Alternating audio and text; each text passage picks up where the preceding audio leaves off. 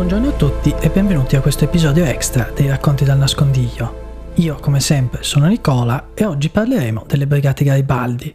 Brigate che spesso ricorrono nei racconti delle missioni, ma purtroppo non c'è mai stato il tempo per approfondire davvero l'argomento.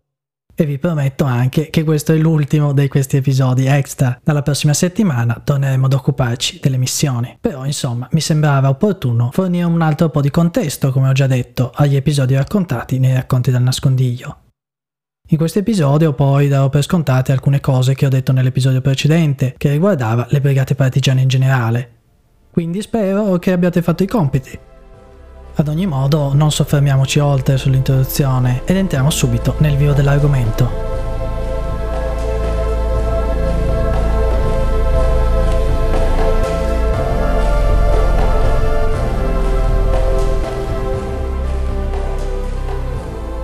Dunque, le Brigate Garibaldi, formazioni organizzate dal Partito Comunista Italiano, il PC. La massa finale delle Garibaldi era imponente e la loro organizzazione ramificata e complessa. In totale i garibaldini misero sul campo 575 formazioni, fornendo circa la metà dei combattenti della resistenza italiana. Fu quindi necessario dotarsi anche di un servizio di collegamento, composto per la maggior parte dalle famose staffette partigiane che abbiamo citato tante volte. E in verità, come abbiamo visto più volte nei nostri racconti, Nonostante il coraggio delle staffette, intelligence e collegamento erano punti debolissimi dell'organizzazione partigiana e venivano facilmente mandati all'aria dal nemico, causando spesso la crisi delle bande, che venivano poi isolate e quindi rastrellate.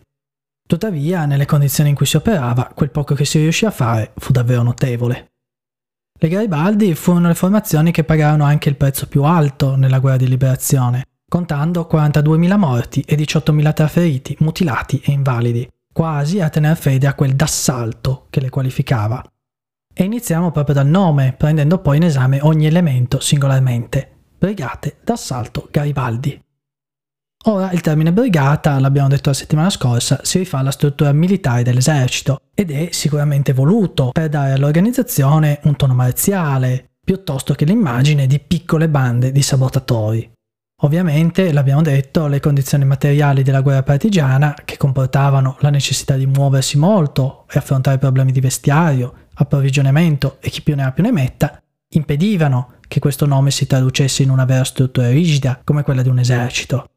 Le bande partigiane quindi si espandevano e contraevano a seconda della necessità e le Garibaldi non facevano eccezione.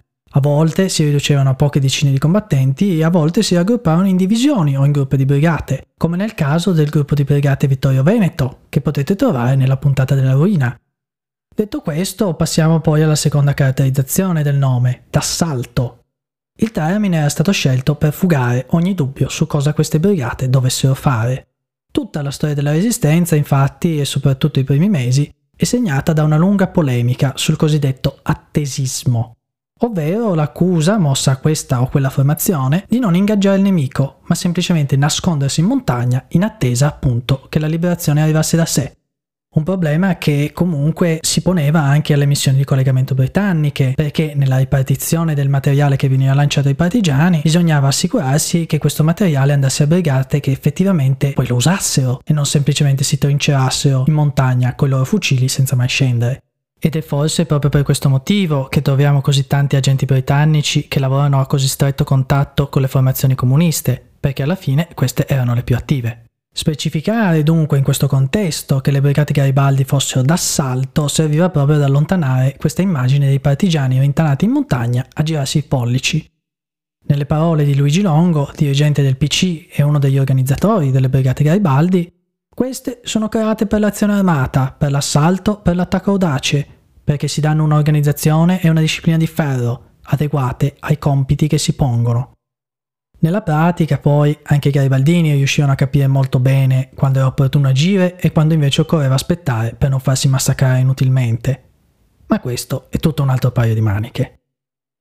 Infine, Garibaldi. Il richiamo qui è duplice da una parte alla brigata di volontari italiani che combattevano in Spagna durante la guerra civile spagnola e che adottarono quel nome, ma ovviamente il richiamo originario è quello all'eroe risorgimentale, di cui le brigate adottarono anche un certo simbolismo, con fazzoletti rossi legati al braccio e stelle rosse cucite sui berretti. Certamente questi simboli rimandavano al rosso quale colore storico del socialismo internazionale, ma non sfuggivano alla suggestione delle camicie rosse garibaldine originali. E l'arrivo del PC a una propria rielaborazione dei miti del risorgimento in chiave proletaria fu un processo lungo e travagliato, che purtroppo non possiamo riassumere qui ora.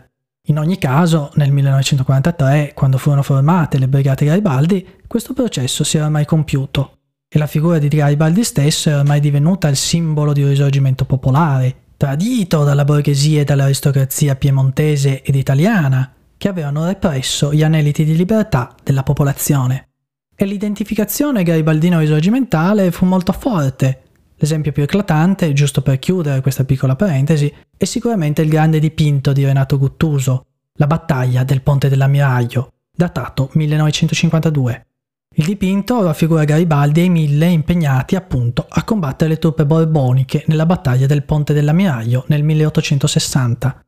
Guttuso rappresentò se stesso e molti dei suoi compagni di vita e lotta partigiana nei volti dei garibaldini. Il dipinto, che è piuttosto imponente, più di 3,5 m per 5, rimase a lungo appeso nell'atrio della sede del PC a Roma.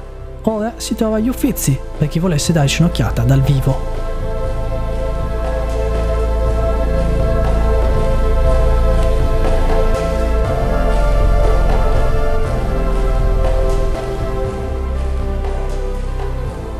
Nascita ufficiale delle brigate d'assalto Garibaldi è del novembre 1943, ma già nell'estate dello stesso anno la dirigenza comunista si era posta il problema di come organizzare la lotta.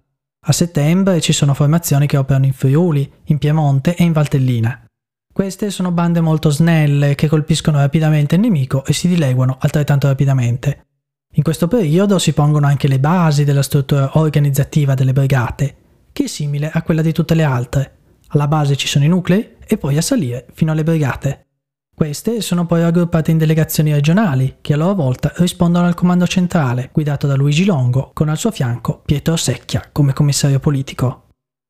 Nel maggio del 1944 il PC diffonde il suo schema di organizzazione per le brigate, che vede il capo partigiano affiancato dalla figura del commissario politico, replicando quindi la struttura del comando centrale mentre il comandante si occupa di questioni strettamente militari, come può essere l'addestramento, la distribuzione delle armi o il fissare gli obiettivi per la banda, il commissario si occupava, nelle parole di Renato Sandri, dell'orientamento e del morale dei volontari, della promozione dei rapporti di reciproca comprensione e amicizia tra questi e la popolazione, della tutela delle regole disciplinari vigenti nella brigata, anche se può sembrare quindi che le formazioni garibaldine fossero composte strettamente da comunisti e osservassero una rigida adesione al marxismo, questo era molto lontano dalla realtà. Secondo gli agenti di collegamento britannici, per esempio, non più del 15 o 20% dei garibaldini erano effettivamente comunisti. E quando un agente ebbe modo di assistere ad una lezione sul marxismo, tenuta dal commissario politico di una formazione, riferì alla base che quello che aveva ascoltato era un comunismo a malapena compreso dall'insegnante stesso. Questa situazione del resto era favorita dalla stessa dirigenza del PC, che non precluse mai l'arruolamento quasi a nessuno nelle fila delle brigate Garibaldi e sfruttò anche non comunisti per posizioni di comando. Aldo Gastaldi, uno dei più importanti comandanti di Genova, era un cattolico, come pure lo era Luigi Pierobon, che era addirittura un dirigente della Fondazione Universitaria Cattolica Italiana e che nel Veneto ebbe un ruolo chiave nella costituzione della divisione garibaldina Atteo-Garemi, con cui tanto ebbe a fare il maggiore Wilkinson Freccia. C'erano poi anarchici e perfino qualche ufficiale monarchico. Insomma, l'atteggiamento era spesso pragmatico e si contava sull'educazione sul campo, per così dire, grazie alla presenza di membri più anziani, che magari si erano già fatti la guerra di Spagna o facevano parte dei network clandestini comunisti. Del resto poi la figura del commissario politico era presente anche nelle brigate di giustizia e libertà e in quelle socialiste e sarà poi adottata anche dal comando volontari della libertà.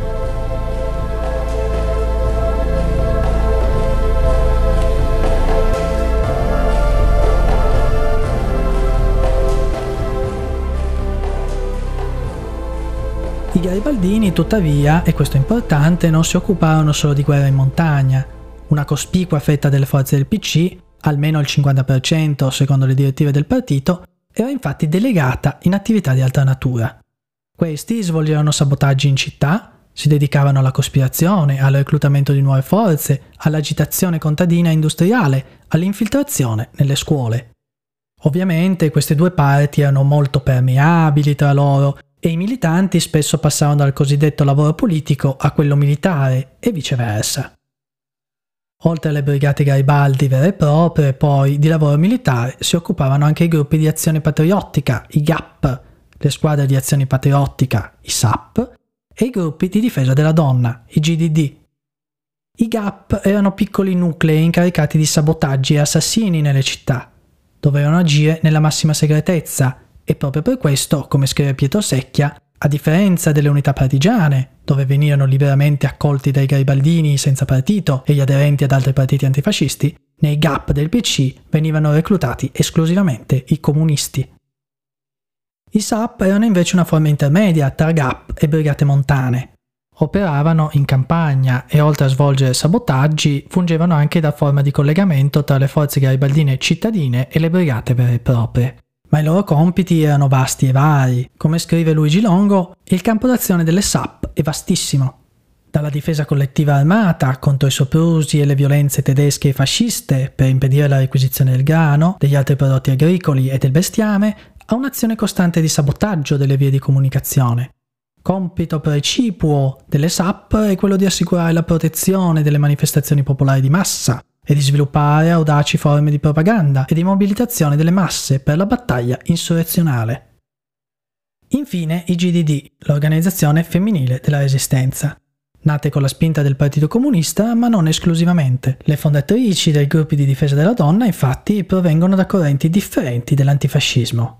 Lina Fibbi è comunista, Pina Palumbo è socialista, Ada Gobetti è azionista. Inizialmente nate con compiti puramente assistenziali, quasi ad essere delle croci rossine dei partigiani, le donne si ritagliarono ben presto un loro spazio, occupandosi di propaganda, trasporto e produzione di esplosivi e partecipando anche attivamente al sabotaggio e alla lotta armata. Proteste sui luoghi di lavoro, ostruzionismo, rifiuto di consegnare raccolti furono altre attività svolte dai GDD che contribuirono non poco alla resistenza. Ada Gobetti, una delle fondatrici dei GDD, fin da subito definì come svilente l'impostazione assistenzialistica dei gruppi e fu una delle promotrici di un impegno più attivo, che si registra già dal 1944. Tra gli obiettivi di lungo periodo parità salariale e diritto di voto. I gruppi di difesa della donna dunque si collocano a pieno titolo nella travagliata storia del movimento femminista in Italia.